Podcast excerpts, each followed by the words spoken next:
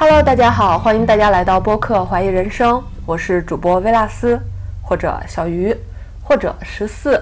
因为我现在在大理，然后在大理的不同场合呢，我又一不小心用了好几个不同的名字，所以无所谓了，叫什么都行。今天的嘉宾是我的朋友阿珂，阿珂和大家打个招呼吧。Hello， 大家好，我是珂，然后我在大理已经生活了我是5月底到来的，做一下加减法，那就是3个月，对，嗯，然后最近开始输出自己在大理生活的这段时间的一些观察，一个作品，一个展，对，是的。然后我要说一下我为什么会约阿珂来录这期播客。我跟阿珂呢，其实是在一个线上社群里边认识的。在我来大理之前，我就知道他已经在大理了，但是我们在大理一直没有见过面。最近我要离开大理了，然后阿珂就说约我见个面吧。然后我们一见面一聊，才发现阿珂他在做自己的一个项目，我觉得特别有意思。因为我在大理从去年到今年加起来前前后后也生活有3个多月了，然后我对大理的感觉是一直在变化的。我能感受到自己对大理的接触越来越深，也能观察到在大理生活的人可能是处在不同的层次之上的。当阿珂跟我讲起他的项目的时候，我发现原来阿珂在大理的生活恰巧是我在这3个月之中没有获得的经验，或者说他可能是我心目中在大理生活的下一个层次。所以我就邀请阿珂来聊一聊他在大理的生活，以及他现在正在做的项目。那我想先跟大家分享一下我在大理感受到的几个不同的层次吧。首先，我觉得在大理生活最最浅的层次就是作为一个游客，以一种打卡的心态来大理旅游。那我第一次来到大理的时候是有一点这样的心态的。处在这个层次里的时候，我觉得我有一个很大的特点，就是我非常猎奇，我特别急切的想知道大理到底有哪些好吃的好玩的地方，非常 fancy 的活动都想去参加，并且在我真的体验到之后，我还特别爱四处去跟我的朋友推荐说，哎呀，这个地方好玩，这个地方你一定要去。那在我第二次来到大理之后，我觉得我从游客升级了，就是说我对大理怀着不是一种我一定要在短期之内把它全部逛遍的心态了。因为我第二次来的时候就已经计划在大理生活1个月的时间，所以呢，我住在了一个本地人开的民宿里边，然后过上了有种类似于租房的生活。但是我在大理的生活的模式呢，跟我在深圳生活的模式会有一些像，去图书馆看书，然后去咖啡馆喝咖啡，在自己的房间学习一下什么的。然后包括我这次来大理，生活状态和我第二次来大理差别不是特别大，但是会比第二次有更多跟人的接触，感受会更深一些。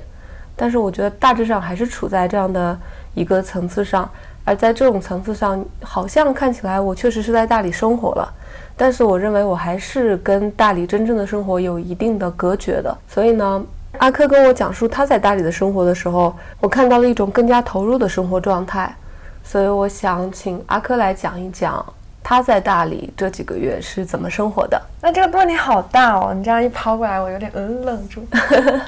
所以你是为什么来大理？因为我要上网课了呀，现在大4，然后可能有1年半的时间都在网课。然后我在想，网课哪都能上，反正这回我不用在学校里上，那我就可以随便走嘛，那为什么不来大理呢？为什么是大理呢？大理好山好水的，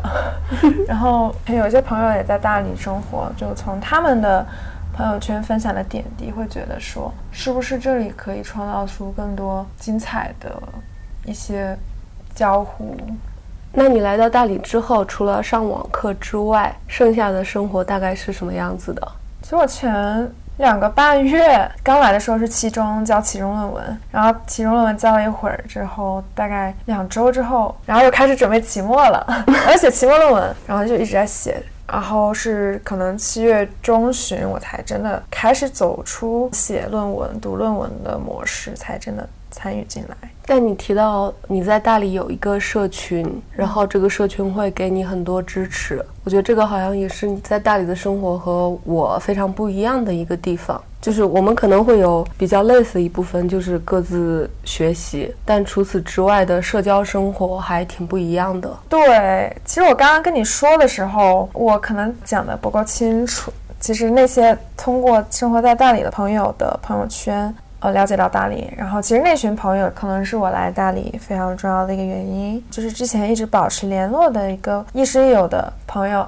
然后他在大理生活了几个月，然后围绕他一些新的朋友认识了，然后他们就在大理一起去田野调查，一起采茶，一起做面包窑。我就知道 OK， 其实这里可能是有这么一个社区，然后可能通过我之前认识的那个朋友，我可以接触到其他已经在大理生活了一段时间的新朋友，然后因为那位亦师亦友的朋友就认识了一些年，对他的一些价值观比较有了解，我会觉得说他就像一个很神奇的磁铁，会吸引来一些我想接触的人，都是比较真诚、朴素、认真生活的那种。所以来了大理之后，确实也是跟你想象中的一样的，对吗？啊，对，融入的过程好像还比想象中快一些。对，我觉得阿珂你的这个经历还蛮特殊的，因为我们大家对于大理是有一些刻板印象的，就一般来说大家都会知道在大理生活着一些群体，然后会给这些群体贴上一些标签吧，尽管这些标签并不是非常的贴切，但是我们还是借由这些标签去理解大理可能会有一些什么样的人。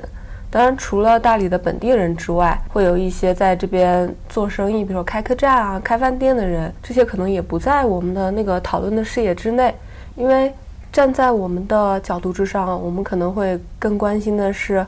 跟我们有着相似的身份背景然后来到大理生活的人。这里边可能有一个很笼统的概念，就是在这里生活了很长时间的人，大家通常把他们叫做新大理人。还有一些最近2年才来的人，那有的人会说大理可能会有一帮数字游民，或者说大理有一帮文艺青年，或者说大理有一帮从北上广深逃离出来的人。这些标签是跟我们更加接近的，可能会有一个共同的理解的基础，例如说都是在大城市受过一定的教育，然后可能在大城市工作过，或者说虽然还没有工作，但是思想已经非常的都市化的一些年轻人，他们来到了大理会是什么样子的。我觉得你的经历就特殊在你确实的去经历了这样一群人在大理的一个真实的生活状态。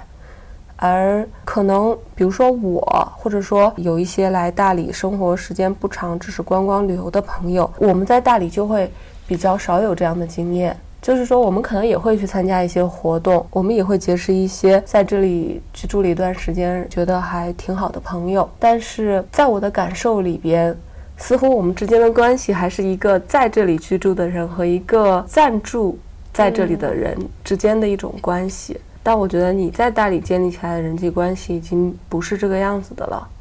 所以我就特别想知道说，为什么你在大理这几个月的一个生活状态，它已经不仅仅是一个外来者的身份了呢？我觉得我独特之处在于说我有个明确的节点，我会非常知道大理只是我当下生活的一个中转站，可能明天这个时候我就要去别的地方求学，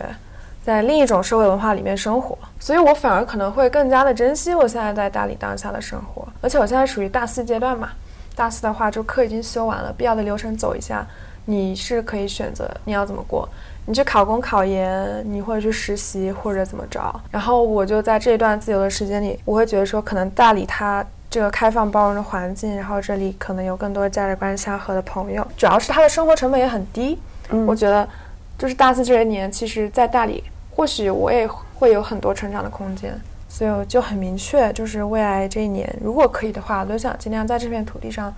去生活、去创造、去输出、去学习。我觉得可能我们之间有一个很大的区别是心态的区别。因为你刚提到了你想在这片土地上去输出、去创造，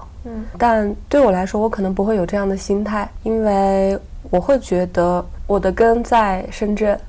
那大理只是我暂时路过的一个地方，我会害怕去过深的投入到大理的生活。你能理解这种心态吗？就是还蛮奇怪的。就是我甚至会有意的控制我在大理社交的节奏，因为我不想让自己过深的卷入到一种人际关系中去，就是它会让我产生一些割裂感或者不适应感。就是我可能虽然人在大理，但我的心还有一半是在深圳，我会时刻关注我在深圳的朋友们发生了什么。就从资源分配的角度，你会觉得大理它可能不是一个 priority， 可能还是会留一部分在深圳那里。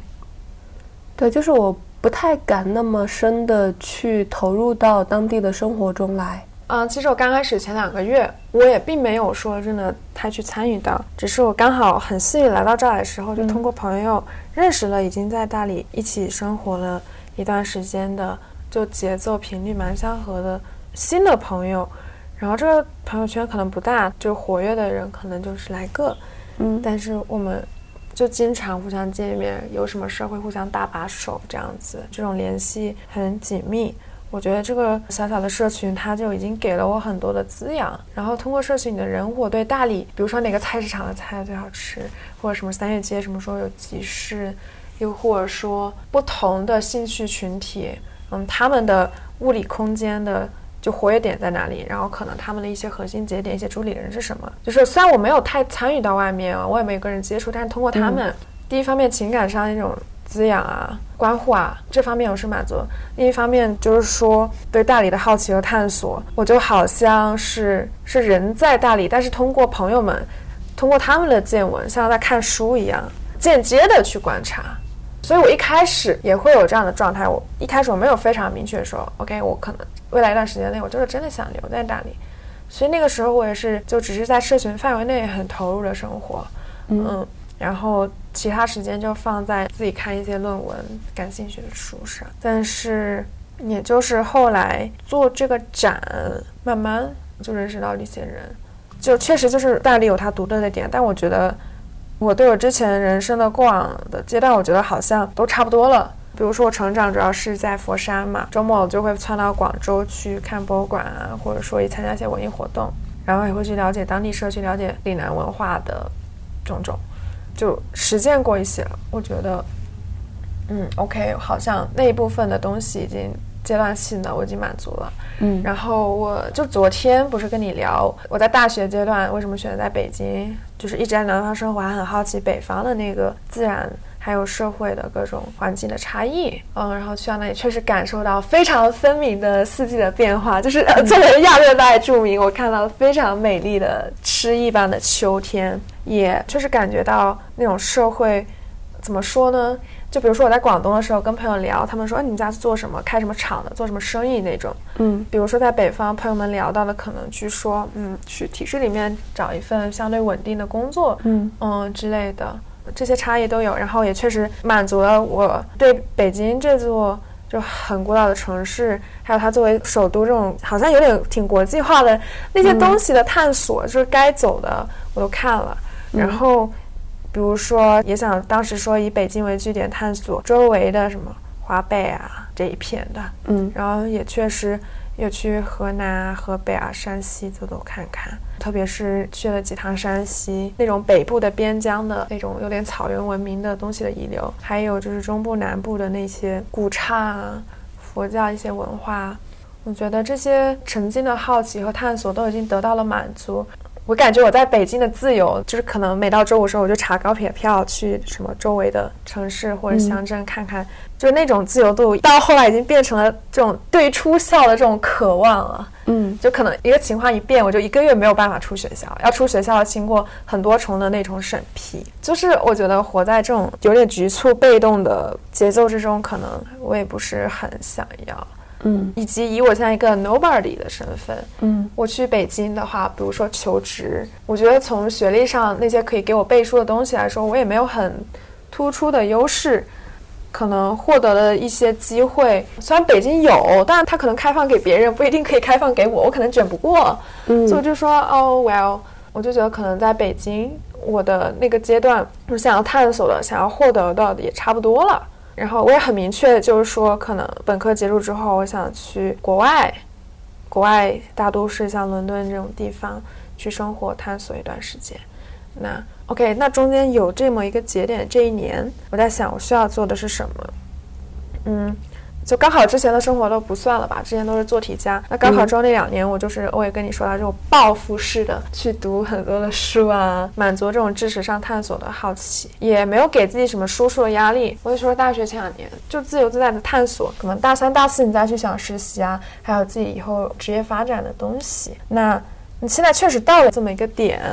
我会说 OK， 之前都一直在输入，而且就是也没有说考虑到说 OK， 我以后是要进入现在分工社会的，就想我的那个专业技能是什么，我有什么可以在市场上交换的实用的这些技能点，或者独特的可以输出价值的地方，其实这些我都是没有锻炼到的。这前2年我就只是看，有时候它就是一种消费嘛。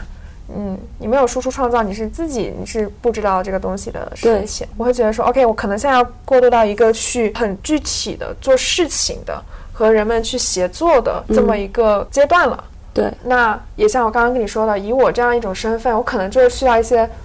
我也不知道能进大厂吧，小厂 anyways 会不会进去就只是贴个发票啊那种东西。我觉得可能是我想做的吗？好像不是。那我就觉得来到大理，我会发现就是它生活成本很低，也很小，那种人际的关系还挺紧密的，社群的氛围整体来说挺开放包容的。我就想说 OK， 那其实在大理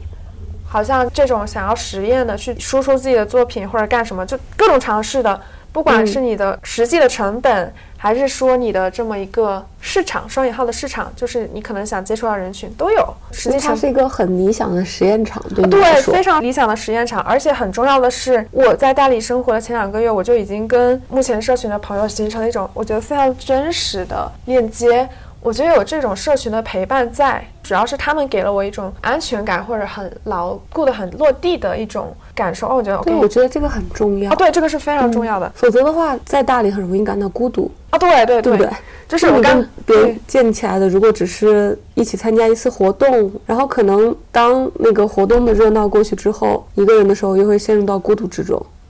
对，我刚刚跟你说大理的生活成本低，还有就是大理的整体的社区环境很开放，这2点是存在。但我觉得更重要就是我刚才补充到的，我已经在大理，我已经融入了一个社群，已经形成了链接，建立了信任。这个社群里的其他人已经相对长期的稳定的在大理生活了吗？好像最长期的是已经在这里生活了4年的朋友。然后他一开始在这里好像开过这种房地产中介的一些公司，以这个为营生，但是他本人非常热爱茶，所以呢他前一段时间就去跟一个茶厂的一个台湾的做茶的老师傅当学徒，学习制茶这种工艺，然后研读茶的东西，然后现在开始摆茶摊，然后后期他也会设计他的一些茶叶项目。这个呢是在大理生活了比较长久的一个朋友。那平均来说的话，更多的都是去年年底来到大理想要休养的北京啊、上海的一些女性，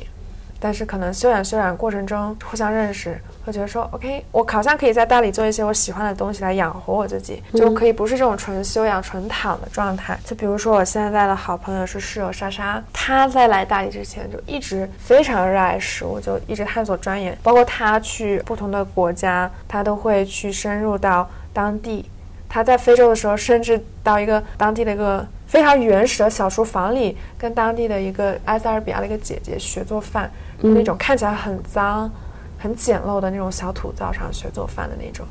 然后之前也积累各种见闻，但是可能没有说真的去输出什么，就是只在北京的时候会做家宴，请朋友们过来一起吃饭，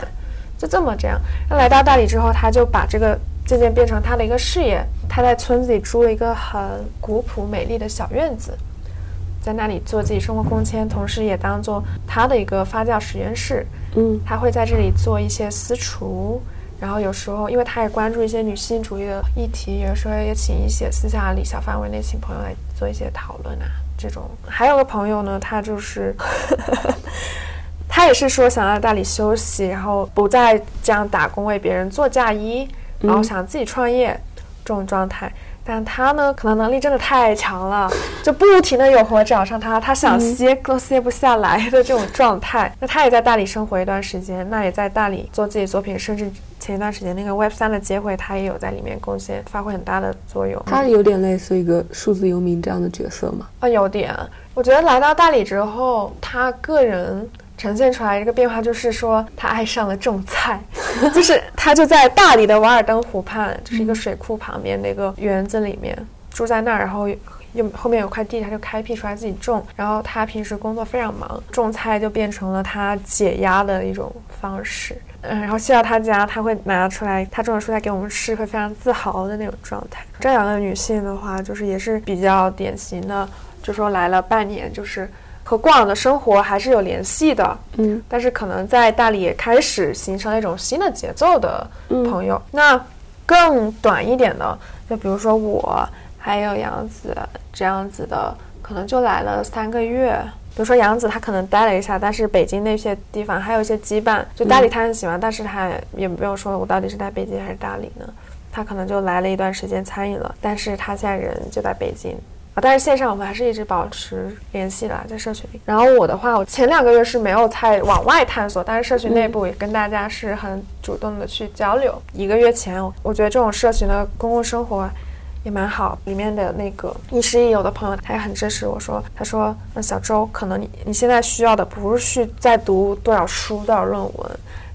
你应该也很明确，你下个阶段去很具体的做事情，不然的话，你出来可能会跟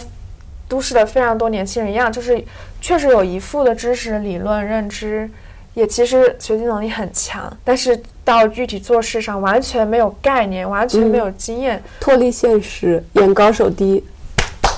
对，哎对，然后他也是这样鼓励我，非常非常强力的鼓励我说，在大理这么好的实验场上，你应该去输出去创作，嗯，这样子你才会迈出去，看到人生更多的风景。那确实通过做这个展览，我就完成了一种生活状态的转变。嗯，不是说之前我们先停一下，因为你提到的这个展览，听众他们还不知道怎么回事。但没关系，我来带一下。好，就是我第一次知道你在大理准备做什么事情是跟 Web3 接会有关的。当时你说你好像也想去申请一个营地，因为 Web3 接会它有一个规则，就是说任何人都可以去申请一个营地，或者说申请一个活动。我在群里面看到你说你会想要去举办一次活动，然后那次活动是和蓝晒有关的。对，那是个契机。嗯，啊，跟你说，其实那个 Web3 跟我来说关系不大了，就是一个很明确的节点，然后好像流量挺多，你可以去蹭蹭流量啊，就是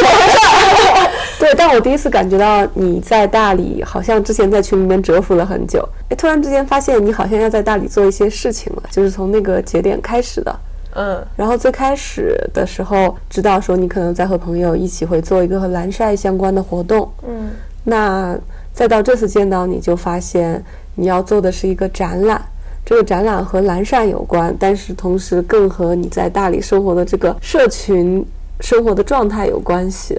对对，所以你可不可以介绍一下这个过程？ OK， 没问题。来，闪光灯都打到我身上了。一开始就是说，朋友说，他说，哎，小周，你和你的朋友3期不是在玩蓝晒吗？啊，蓝晒是什么？就是它其实是古典摄影里面一种非常入门、低门槛的一种冲晒照片的一个工艺。它是具体是怎么做的呢？它是19世纪的时候一个天文学家发明那个方法，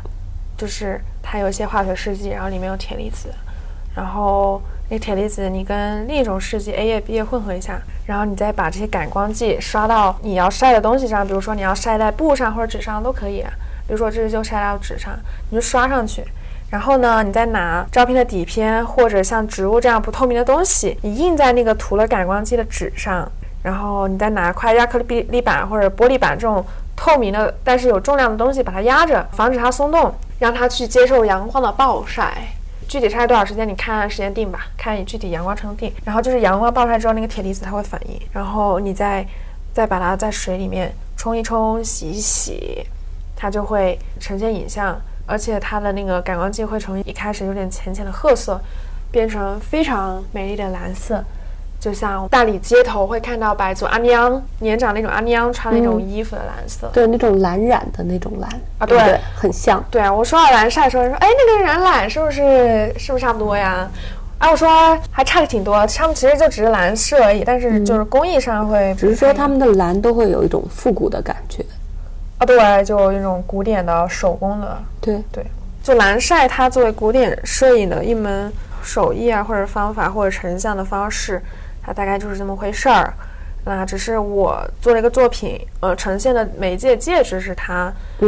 但是我呈现的内容是什么呢？我想呈现的是公共生活的可能性或者案例，就一个很具体的东西。OK， 确实，你看我们现在就是这么生活的，然后里面是有很多女性，而且大家都是像我跟你说到的莎莎，就把自己热爱的东西转化为当做一个事业再去建设，就是很认真的去修炼这些匠心匠艺，去追逐在大理的这种自由的生活。还有其他的朋友是在一种创造者的身份去建设自己的专业度啊，不断的实践啊，然后想要谋取一份自由嘛。那我觉得 OK， 这种社群生活，我觉得它也是一种公共生活啦，在这种就是非常原子化，就是可能我在城市里的时候，我朋友也其实相对有限的，不会说这样经常窜出来互相聊天，关注你在做什么，我会有什么帮你。我觉得这种生活状态，我觉得它是值得呈现出来的。一开始我可能还不明确，我只说其实我们社群内部这样子状态挺好的。我觉得它呈现出来的意义是什么？对局外人而言，它的意义是什么？但是我真的把它做出来的时候，有人主动问我做什么，他们会觉得哦，这个很好啊，他们也想看到更多这样子也这样生活的人。会觉到一些灵感啊，或者鼓励什么的。我觉得可能是你自己没有意识到这个点它有多么的有价值。我们其实在一开始的时候，我也描述过在大理生活的几种不同的层次嘛。那停留在一个比较浅层次里边的人，他在大理其实就是我们不用躺平这种如此标签化的术语，但是他们确实没有达到一种真正的融入本地的生活，并且能够去输出一些东西的一个状态。比如说像我，那如果我在这片土地上我没有建立连接，我没有输出的话，那我其实对于这片土地来说就是一个过客，就是一个随时可以离开的过客。那我其实是很难去深刻的体会到一些东西的。这个有点像你老师跟你说的，就是你可能学习了很多知识，你看到了很多，但是这个和你真的去实践是不一样的。那所以我觉得很多对大理具有好奇心的人都会有一个疑问，就是那如果是真的在大理生活的话，真实的生活会是什么样子的呢？当然这里有个前提，就是跟我们有着相似的背景和经验的人的真实生活是怎样。因为我相信可能大部分人也不会太去关注说一个大理的本地人他是怎么生活的，对，因为这个和我们的生活经验相距太远了。那我觉得你的社群其实是给出了一个样本的，就是它有了一个答案，虽然这个答案肯定不是标准答案，但是至少它会让我们这些对大理好奇的人看到一种可能性，也大概能够感受到这样的生活和我刚刚说的那种表层的生活之间的区别是什么，所以我觉得它很有价值啊。那讲到这个，可能想跟听众朋友补充一下，就是我一直在相对抽象的描述说这种社群的生活互相帮忙，那这里我想补充一些细节吧。首先，作为一个终身学习的共同体，当我们看到新闻，比如说唐山的，还有徐县这种非常恶劣的新闻事件的时候，我们会有自己的讨论，分享感受，也会在自己的范围内组织这种针对性别暴力的讨论，女性如何保护自己的一些讨论。受到这些很外部刺激、很抑郁的时候，我们会有这样的一个小社群，给彼此带来温暖、一些希望，一个恒温的、平和的一个空间，让大家觉得感到安全。然后具体到生活层面上，就是这个社群会影响到你们各自的个人生活吗？会的，我们是交互在一起的。就比如说有个朋友前段时间他的猫猫丢了，然后我们就一起过去帮忙找他。然后又有朋友说他在茶山上雨季嘛，有很多蘑菇冒出来，他也对蘑菇很感兴趣，他就要带我们上茶山一起去采蘑菇。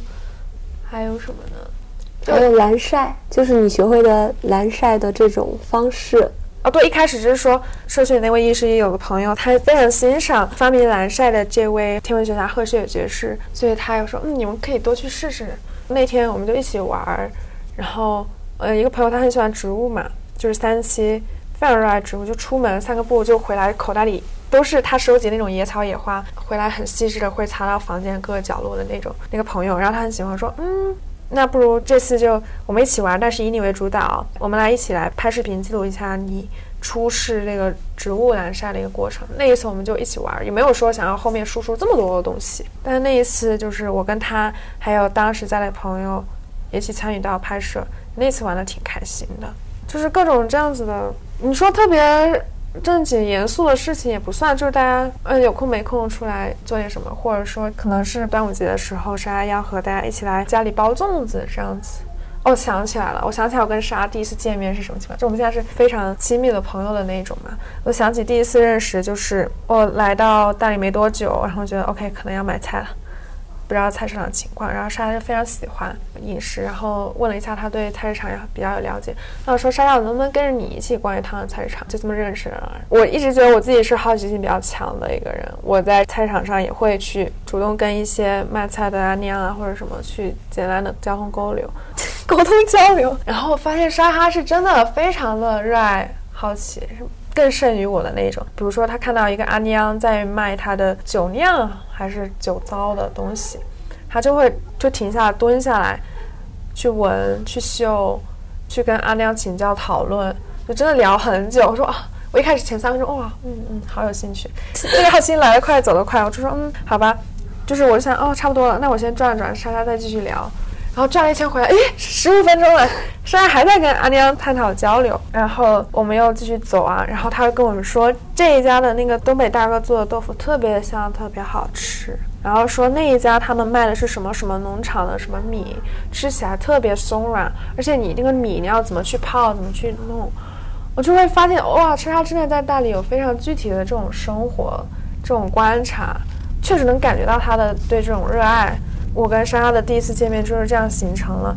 对。然后一开始是说就是一起逛个北门菜市场认识认识了解了解，然后最了解到他说下午要请大家在家里包粽子，我说哎那我能不能过去看一看，他说好啊好啊，欢迎欢迎啊。然后就第一次去到莎莎家，也是我后来一起生活的一个院子。包括后来莎莎的伴侣也从北京过来了嘛，然后我们有探讨交流，然后他也在我们那个社群里，而且他中文不好，但也是能很和谐的融入，就不是说以莎莎的生活的伴侣这样的方式融入，而是说她也作为一个独立的个体，她也去跟我们每个人认识，贡献她的思考法，不是作为一种家属啊附着物这样子过来，而是真的也是平等参与进来。因为我在写论文，然后她也在大学里教书嘛，然后我们对一些领域也挺感兴趣，会去这样交流探讨。就可能白天我们各自在沙发的角落像石像一样蹲在各自的电脑前看电脑，就莎莎吐槽，就家里就如果我在的话就是我们两个都不会动，然后就莎莎会在厨房里动来动去，然后我们就像捧着书或者电脑的石像在客厅的角落里各自安好，互不干扰。但是中午吃饭的时候我们就会聊起最近在读的东西，还有一些观点，包括比如说我下一阶段我可能要去另一个社会文化环境里求学，然后他在那个城市也生活了很长一段时间，然后他也会真的很真诚的很细致地跟我分享他的那些生活的经验。我会觉得这些的日常的交往互动点点滴滴都是共同的社群的这种生活，都是友谊这种相伴就是我一下说不出来，因为我就像鱼儿在水里面生活在这里。我有一个感觉，就是在这个社群里边你们的交往还有你们共同谈论的一些问题绝大部分都是很当下的，就是你们没有在共同构建一个未来或者是停留在想象中，大部分的事情都和你们现在的生活有关系。对，你又讲到了一个重点，对不对？就我们好像是一开始我做展览的时候在想怎么介绍它，你说它是一个组织吗？我觉得它也不是。对，它不是说我有个愿景，然后来我们这群人，哎你不错，你有这个资源，你有这个特长，来那我们组成一个团队一起做点什么，它不是这么个概念。它就是有一群朋友相处一次，觉得 OK 我们的价值观挺合的，以后可以继续这样相处，更多这样的互动，然后这个社群它就自己慢慢生长，然后它的那些关于真诚啊互助啊一起创造这些共识吧，它其实也不是说每天张嘴闭嘴就谈这些，而是说它就是它自然的浮现出来了，然后我们在里面也不是说非要去做什么，好像我要有多有价值我才能留在这里，不是说就什么都不需要，你只要是你在这里你就是被接纳的被支持被看到的。我昨天不是去帮你布展吗？其实我对于你所说的这种方式是有一些感觉的，昨天布展我们都在做一些很基础的工作嘛，比如说给墙上打洞，然后结绳啊，对，然后打绳结，然后通过绳子把你的用蓝晒法洗出来的那个照片挂在墙上，然后那个照片大小不一样去割它的边儿，就是这样的一些事情。然后我会发现好像每个人都会贡献一些自己的经验，比如说王哥教我们怎么样去打一个户外结，我们也会去看说怎么样割那个边，它好像能割得最利索，对，就是一些这样的东西。好像这些东西都很小，都很琐碎，但我想象中可能就是一些彼此之间的支持要落到这种具体的细小的事情上面，才是会让你有一种非常强烈的真实感的。对，所以我就觉得你本身在这个社群中生活了几个月，然后你决定把你在社群的生活体验输出出来。但是我有个点我想声明或者强调一下，就我说的时候是输出我自己的作品，我在做一个什么，但其实我对这个作品的认知，它其实本质上就是一个公共的作品，自己的创作。我当说到我的时候，我是想强调我可能只是其中那一条，把大家这个珍珠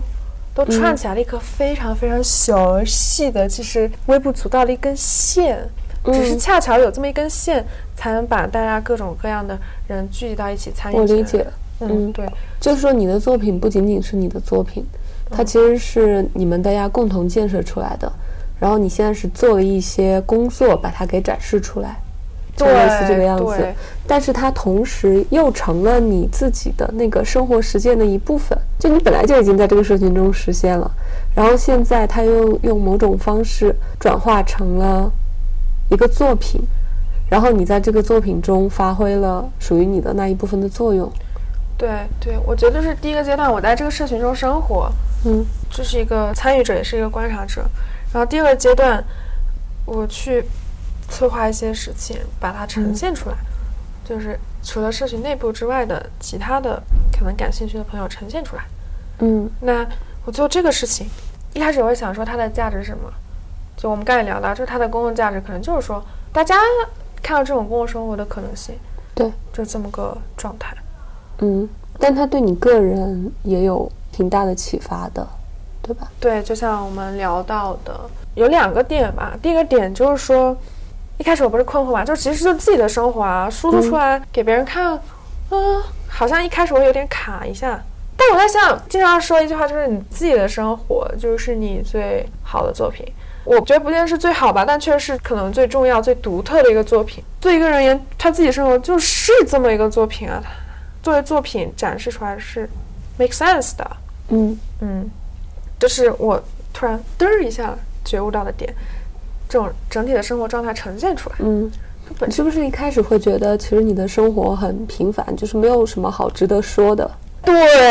就我生活在里面说啊，对啊，就是朋友嘛，需要的时候互相帮忙嘛。然后我觉得有什么疑惑、困惑啊，或者说觉得误会，就很坦诚的沟通。我觉得都很稀松平常。对，就是可能有人的生活会比你更精彩的多。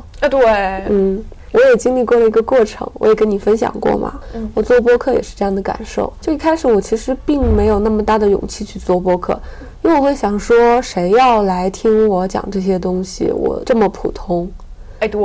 对，但是我在做的过程中慢慢的收到一些反馈，我才意识到一个点，就是我的价值不在于我的知识有多么渊博，或者说我经验有多么的，你有多么专业，独特专业，对，我有多么强，其实不是这样的。就大家更多的从我的博客中捕捉到的是一些共情的东西，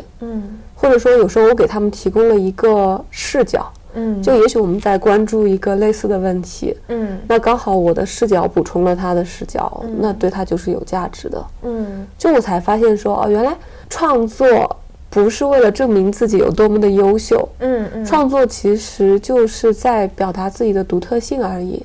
然后它就能让你被看见，然后你被看见也并不是因为你比别人强，而是因为你作为你个体的独特经验被看见了。所以呢，我的播客里边我也不会去聊一些我自己并不感兴趣的话题，因为我觉得这个是属于我的生命经验里的东西。所以就聊回这个话题，我们一开始不是讲说这个展它其实是一个公共创作的合作人类学这么一个作品，然后只是做一个穿针引线的东西。然后呢，你又把那个问题抛给我说，那对于你这而言，你创作这个东西，或者说你去推动这个东西的过程中，我的收获是什么？就是我刚刚从那个困惑聊到的点，还有你的反馈，就是我会觉得 OK， 我好像进入了真的一种创作的状态，对创作本身有了一种新的理解。首先第一点就是你也不知道你的作品到底有什么价值，这个价值不是你自己来定义的，是它是相对的，对不同的人说它不一样。可能我觉得说就很稀松平常挺好的，但好像也没什么很特别的东西，可能在别人那里对他来说就是很清新的很独特的一种启发。就是作品它会有自己的一个生命力，就这不是你自己能预测可以定义可以把控的，它会有自己的一个生命。然后第二个点的话，我会觉得说确实创作这个过程确实让我看到了更多的风景，这个风景就很具体的层面说，就是怎么用电钻，怎么结绳子还有策划活动这些流程大概要怎么走，这些非常具体的怎么去落地的具体的做事情的经验。当你带着一个问题或者一个想法很明确的东西，你可能就更容易去跟人形成一种链接，就是你们可能会有共同对话共同创作的部分。就确实我跟别人介绍的时候，我会说可能这个展览它只是一个最初的版本，非常非常的草稿或者什么，但我会希望它是一个石头，它扔进一个水池里，它会泛起更多的涟漪。就比如说我展览里面有个板块就是看见在大理好好生活的女性创造者，那可能这一次我记录到观察到的是我们社群里面的日常相处的朋友，但是可能通过社群里的朋友的朋友，又或者说因为这是展览而认识的朋友，他们这种生活状态其实也是值得去呈现的。我在想可不可以去记录更多这样子的故事，让这种群体啊或者这种理念首先是被看到然后去思考。对，而且这个就是你其实在开始创作之后逐渐积累的获得的新的感受。对，然后也会得到反馈，他们觉得说也是说是的，会想要去有共鸣认可，甚至会觉得说这么一个作品这些想法它可能是很好的一个引子，会引起他们生命历程中独特的那一部分。对，其实你在做这件事情给我带来了很大的鼓舞。你知道昨天去帮你布展，我有一种非常直观的感觉，就是说哎，好像我也可以做一个展呀。对，但这个事情之前是从来没有出现在我的头脑中的，因为我潜意识里边会认为它很难，我又是一个 nobody，我凭什么去做一个展览？但是当我知道了你要做一个展，我又去帮你就观察了整个布展的全过程之后，我对如何布展是有了一个非常基础的概念的。当有了这个经验再去想这件事情的时候，感觉完全不一样了。那我就知道说其实展览也是一种表达方式。如果我有什么想表达的，我也可以用展览的方式来表达，而且我还知道怎么做。那我就是要去联系一个场地，然后呢我可能需要把我要展览的东西放置在这个场地里边。那如果说是挂在墙上的话，我现在已经知道啦，要用水平仪去测定水平线，可能会需要绳子，然后绳子怎么打结，然后以及在这个空间里边用户的一个动线应该是什么样子的。然后我想借这个展览表达的一些主题，我可以用什么样的方式来呈现，那以及就是这个展览我怎么去发挥它的影响力等等。就因为看到了你做这件事情，那我就对这件事情不会再那么害怕祛魅。对，这件事情就成了我未来创作过程中可能会有的一个选项，就是它真的拓展了我的视野。我觉得这就是你做这件事情给别人带来的鼓舞之一，因为它确实的就发生在我身上了呀。对，就这种很具体的反馈就会给我就以前就比如说那位艺术类朋友就是说你看这就是很有价值，就确实会有一些理论的东西我也很认可，但是我觉得好像少了点什么切身的感受一样。我觉得这种切身的感受可能就像你或者我昨天路上遇到的主动问我这个展览并表示想要来看的那个滴滴司机啊，这种非常具体的反馈就让我有种我确实很想把它做出来的那种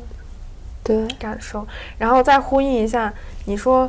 展览它其实就是一种形式，它这个内容，比如说这种社群的公共生活，我可以有多种输出方式。然后我确实想过，就是时间可以的话，我要不要把大家之前积累的一些共同劳作生活的一些视频剪到一起，做一个微型纪录片，又或者说像这样聊播客一样，和大家坐下来深入的去聊、去对话、记录下来。然后现在的展览只是说，它可能传播起来，起码说对当地的朋友，你来到朝阳场你就能看，它会更直观。它现在是这样一种形式。对，就说到展览，它和你现在做播客一样，其实作为传递内容的形式，我觉得它的差别不是很大，但它可能会有它的不同媒介的特性。对。然后第二个，你说到好像看起来没那么难，我就想从两个相对的角度来分享一下我感受。我觉得第一就是它可能确实真的没有那么难，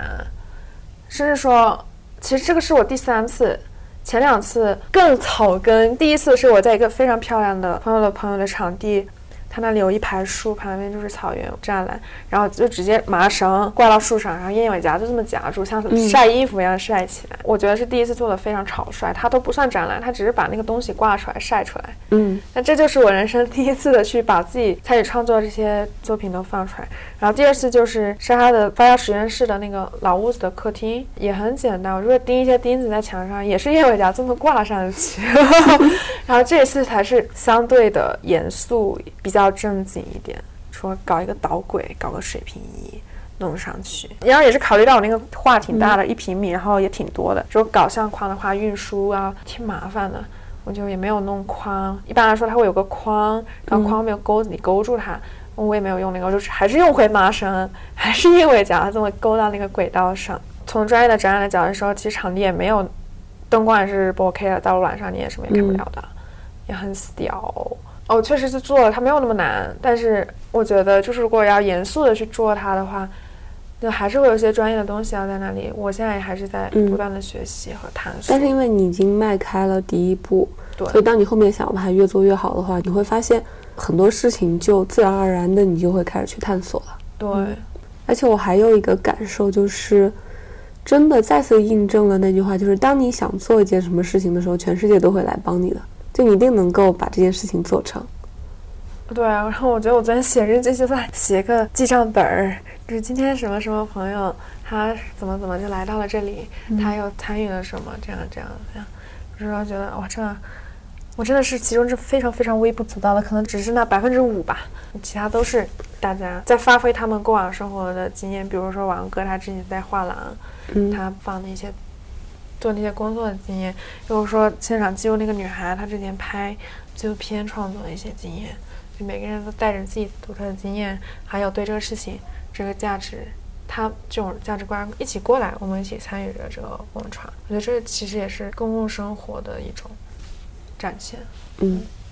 我已经从2个朋友身上，你是第2个，看到了当他们做一件事情，从一个想法开始到最后真的把这件事情做成的一个过程。对，我就是真的，我刚才说好像就是有点什么灯光打在我身上意气风发的那种剧场的效应，但其实我就现在说起来很轻松，现实做起来是挺灰头土脸的。一开始我还是那种非常迷迷糊糊，对这个事情它的意义成一种不是很明确，有点迟疑的态度，然后自己也是松散惯了那种人。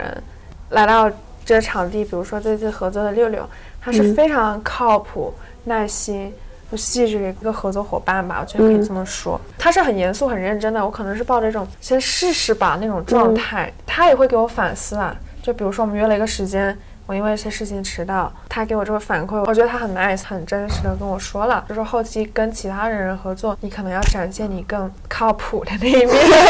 包括昨天有一件事情他没有跟我说什么，但是我其实印象蛮深刻，就是我从梯子上下来之后，我没有那个意识说要确定东西都拿下来了，我是留了一把大大的锤子在上面，然后一挪，咵，那个锤子就掉下地来了，真的好险泥巴没有砸到人或者冰箱，不然就是血案。掉下来之后他没有说什么，他的眼睛瞪大大的，然后沉默，欲言又止的沉默。然后我觉得这个那个沉默里面有很多东西，这就是在大理遇到的这些人独特的地方吧，真的很包容。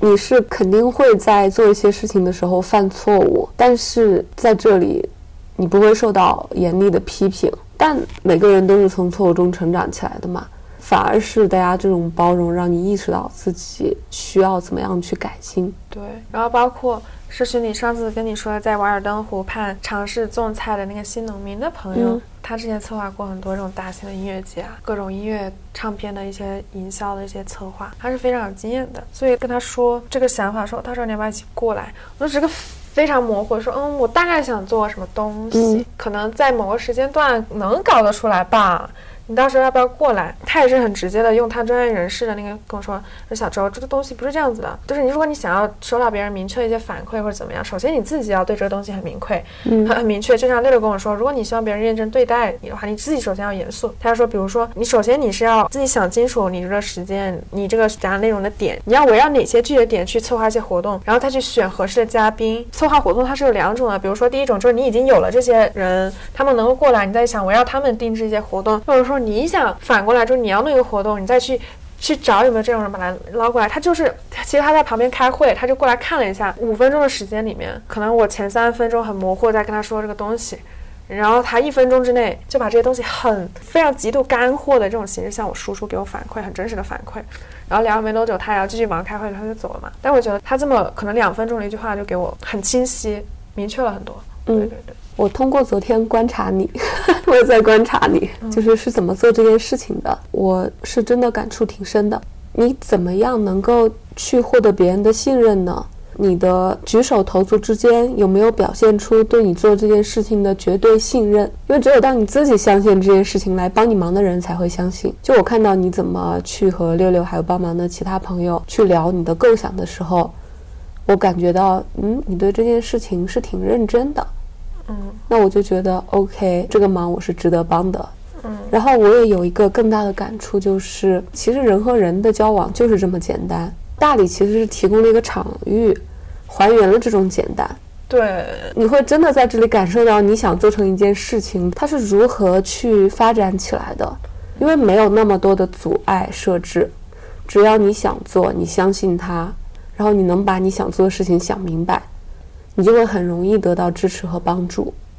但我觉得这就是一件事情的发展的一个良好的状态啊。在我的成长过程中，我会觉得自己其实在这方面的经验是有所欠缺的，但我会知道未来我可以怎么做了。这也是大理这个地方给我带来一个非常非常大的启发，就是我知道一个事情的本质是怎么样子了，只不过是你在去做它的过程中，你可能遇到的问题是不同的，或者遇到的困难的程度是变深的，但是它的核心是不变的。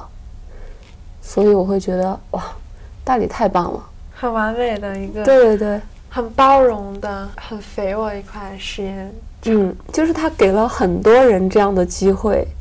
去做出自己的东西来，不光是你。还有我上周参加的一个戏剧的工作坊，最后我们排演了一出戏剧，然后我亲眼目睹了这个戏剧诞生的过程，我也有类似的感触。所以我就觉得可能在大城市里边，我们之前的工作经验或者生活经验里边欠缺一个这样的实验田让我们去发挥。就可能大城市那种物理的距离啊，什么物理空间真的极大的极大的有影响。大理的时间尺度可能就是15分钟有几个小电筒就到哪儿了。其实我们说大理的时候，听众朋友们，虽然我们说的是大理这个名词哈，但是其实我们指的是大理古城周边几公里的这么一个小园区的范围，非常非常小。它空间真的是这么小，就是我在大理15分钟就到我想要去的地方，我可能在这个地方吃饭就遇到了谁，就聊两句。对，做任何事情的成本都比大城市低非常多。对，我在北京我真的什么都不说，我光出趟门，我搭个地铁1.5个小时，对，摩擦力太大了。在这里好像就是一切都非常丝滑，就是会有这样的感受，就非常的简单。但我觉得当我们来说这些的时候，到我觉得该反思的时候，为什么会觉得大理这样很珍贵，为什么我们生活那种常态会让我们把这种人和人之间很朴素的这种包容的支持的利他的东西，他会觉得变得那么稀有，甚至不符合常规的逻辑。我觉得有一个现象就是在大理的人从来不谈钱。不是不谈吧，你说这不谈钱是指什么不谈钱？但你肯定还要吃喝拉撒买房，对，租房这样。有一个观察就是在大理的人很少去谈一些功利性的东西，比如说我在深圳的经验，我们的朋友里面会前几年会非常频繁地谈买房的话题，会去谈关于职位升迁等等这些。但我觉得在大理我接触到的群体里边，大家不会去谈这些话题。就有很多次我跟别人聊天，然后这个人就开始说今天中午我到哪去吃饭，然后他那个菜实在是太辣了，哇，辣的都不行了，然后就开始了，然后这个话题就持续下去了。对，就可能除了买房之外有更多生活的质感在这里。但我觉得很客观的来说，你目前接触到可能很多都是所谓的新移民群体，来大理没多久，他们都带着在北上广生活的工作的经验，支撑他们在大理这样自由的生活，可能是他们过往在北京上海他们积累的一些东西，他们个人的经济的可持续的模式或者什么的。也不是说我在大理，其实我就是坦白，我其实也不挣钱，我主要是家里人在支持我，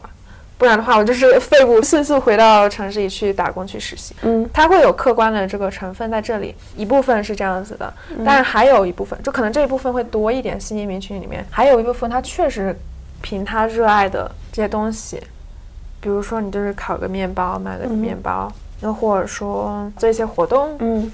对，当然我不是说不重视收入，就是大家都像活在乌托邦一样，根本不关心钱的来源的问题。我想表达的就是说，大家不以挣钱为最追求的东西，就是钱其实是在这里生活的一个工具而已，在价值排序里边会更关注一些其他的东西。当然挣钱是现实的问题，对，并且你如果要在大理长期生活，你一定是不能回避这个问题的。是的，但是又因为大家生活的目的并不是为了挣钱，仅仅是为了钱。对，这钱可以帮你去实现这种高效率的价值的交换啊，你可以用钱去换其他你想要的东西。对，那你要换的是什么呀？是吧？关键是没错。但是在我之前的生活环境里面，会觉得大家有点本末倒置，就会认为钱真的很重要。虽然其实大家都会认为钱是一种工具，但是呢，在大城市里面可能对于那个钱的阈值会非常的高。我觉得这也可以理解吗？就大城市什么生活成本都很高，所以就是说大理之所以可以提供一个这么宽松的环境，其实还是和它的这个生活成本很低有很大的关系。生活成本低这方面，我觉得还有大理这种它的自然，就15分钟之内我就从村里骑到洱海边，在海边发呆，或者沿着村道一起走到苍山山脚下，走出门口往一个开阔地方一定，我也有大山就立在我面前，有很大的治愈力量的。对，而且就聊到这个点，我不是之前聊到两个细节，第一个就是说，比如说我的朋友他就散个步，他就带回来很多野草野花，来澳洲也没有怎么去买花。然后又想起另一个朋友，他14年前来到大理，突然决定留下的那么个瞬间，就是他见过一个穿着传统服饰阿娘走过来，背的不是什么其他东西，是一株兰草。就虽然后来他说好像那个时候炒兰草炒的挺那个什么，但当时他会觉得哇，这种很诗意的生活状态很原始很质朴。还有个点吸引他，就是说他走进一户人家，就是可能在别的地方你闲下来的时候可能就是打打牌干嘛什么的，但是那户人家就收拾得很干净，也没有看什么电视嘛，因为也听不懂太懂汉语，他们在侍弄花草，照顾自己的院子。我觉得我理解了你想要表达的意思，就是说这里的人会更注重生活，自然是生活的一部分，侍弄花草也是生活的一部分，大家的生活维度是更加多面向的。大理也能够提供这样的环境。不，我觉得我想更强调是大理它这种苍山洱海阳光雨露，它会让我们觉得这种简单的美学的一些东西它是很具体的，就在身边，它不是我们住在城市里，住在那些楼房里。就是说大理的自然环境它其实是会影响这里的人的价值观的，我们居住在一个什么样的环境里，我们会产生什么样的想法，然后我们会认为什么是重要什么是不重要的。其实这些不是一些虚无缥缈的东西，这个跟你所处的这个实在的环境是有非常切实的关联的。是的。当然就我们说的好像是很抽象很朴实的东西，但我还是想说仅仅是我自己的，起码对我而言，对我自己就是这么回事。我是认同这个观点的，但我觉得从另外一个角度来说，人也是具有自己的能动性的。就是当然我会认为大理的自然环境比深圳要优越很多。在我去年来大理的时候，其实我第一次回到深圳，在大理住了一个月回到深圳，我是很痛苦挣扎的。就你知道那种对比太强烈了。你别说回深圳了，我上一回去哪就去了趟城里下关，就大理它的一个城区，我都觉得啊、难受。就平时在古城里就很少见过超过大概5-6层楼高的。对，因为古城区不能建高楼。反正你往里一看，你就看到苍山；你要是往坡上一站，你就看到洱海。就天地自然就在你的视线范围内，一直在你的视线范围内。对。所以我其实有段时间我真的有点崩溃了，我就很想说那我要不要干脆搬去大理好了，但是因为我有一些现实的原因我没有办法搬来大理，所以我后来接受了这件事情。我认为对于一个人来说，影响他的生活方式的因素里边总有一些对他来讲是非常重要的因素，他其实是需要去做一些取舍的。那当他明确了什么对他是最重要的之后，其实其他所有的不方便或者不好都是可以克服的，因为心态会变。就当我觉得这个事情重要，那我就会愿意去为了我认为重要的事情去奉献，在这个过程中我可以牺牲掉一些好的东西。我想表达的这个想法跟最近听到的一期播客有关。这期播客是翻转电台的主理人谭丹瑶，对，他说我们到底有没有一个固定的人格，就是像那种 MBTI 测试什么的会说我们到底适合什么不适合什么，事实是这样的吗？不是啊，我觉得不是，事实就是你会去选择什么样的职业，你会去做什么，最根本原因是你认为它重要。那它跟你是不是适合去做它，是不是喜欢做它的关系都没有那么大，最关键原因就是你是不是认为它重要。包括我觉得在大理生活也是这样的，就是为什么你可以更深地融入到大理的生活，而大理对我来说只是一个暂时停留的地方，其实还是因为你刚刚也讲了，在你的这个阶段这1年的时间里边，大理对你来说就是很重要，你就是想要很充分地在这里生活和创作，在这个非常包容的环境里面。 对，而对我来说大理非常美好，但是对我来说最重要的东西在深圳，所以我呢是很难去真正的融入大理的，所以最近我就感觉到我需要离开大理了，我要回到深圳了。然后因为深圳是一个对我来讲更重要的地方，虽然深圳有很多地方都不如大理，但是我愿意为了我觉得重要的事情去继续生活在那个城市里边。但是大理依然给了我很多启发，就是包括怎么做事，怎么提供一个可以足够支持的环境。那我就觉得我应该做的事情是回深圳去创造一个这样的环境呀。对啊，这样我才能更加开心的在深圳生活，制造一个自己的小社会。对，因为我觉得它重要，而不是因为大理比深圳好我就要去大理，那国外比大理好我是不是要去国外。 对，那我的人生永远就是在向着一个我认为最好的东西去努力的过程。但是我觉得这个好像不是最关键的东西。对，我觉得你这个说的特别好，就是你看到了好的，那你就可以在自己可以去改变的能动的可触及的范围内去做你的一个努力，你的尝试，而不是被动的接受 OK 那就只能那样，我如果要这样生活我就只能去大理啊，我就只能在大理和深圳做个2选1。不是的，你有你自己的你可以创造的一个空间。对，所以这就是为什么我要离开了而你还会继续留下来。这也是我想找你录这期播客的目的。其实我在大理已经做过好几期大理特辑了，但是我觉得我的视角在逐渐的变化。最开始真的就觉得大理真的是给我太多新奇的东西了，我很想把大理的好都分享给别人。但是现在从你的身上我会感觉到，对，大理是很好，客观上面它真的非常非常的包容，它真的很适合大家都来体验一下。但是最本质的那个东西是从你身上体验出来的，那个社群互助，还有你在这个环境中一直在不断的拓展自己的边界，在不断的去创造。那我觉得这个最本质的东西你是可以迁移到其他地方的。对，这也是我后来就突然好像有点通的一个地方。就是确实我们这个社群人就是生活在大理，它是有个地域的东西，它可能是很明显的一个特点，它也可能是一个局限，在想，那他对其他不在这一代里的人来说，他的价值是什么？参考意义是什么？嗯，他又不需要知道大理哪个菜市场买到的菜最好吃啊，对，是呀，他也不知道大理什么内容平台看到更多活动信息，然后什么社群里的人，哪种节点的人，他是靠谱，通过他你可以认识怎样的朋友啊，这些都只是大理特工的，就是那对大理之外的人而言，他的意义和价值是什么？我觉得就是你刚刚说到，你觉得你回到深圳也可以自己去创造一个这样子友好包容的，公共的空间，那我觉得这就是他的价值啊，对，对吧？对吧？这也是你做这个展览想要传达出来的东西。对，它的公共价值，我觉得可能这就是很重要的一个部分。对，虽然我一开始做的时候，我不会想到这么多，我就先做着试试吧。对，挺好的。天哪，好感动啊！好期待看到你的展览。Bob，你有听到吗？Bob，你一定要听这一期播客。我小鱼都在一个线上社群，然后我是真的潜水，在一个鼓励创作，然后大家都分享自己创作经验的一个社群里面，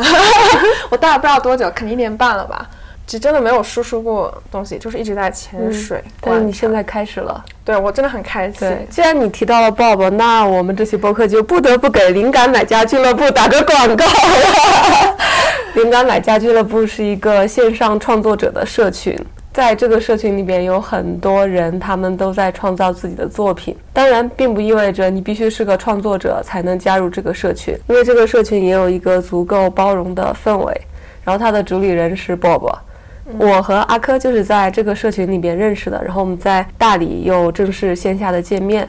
那我觉得这个社群给我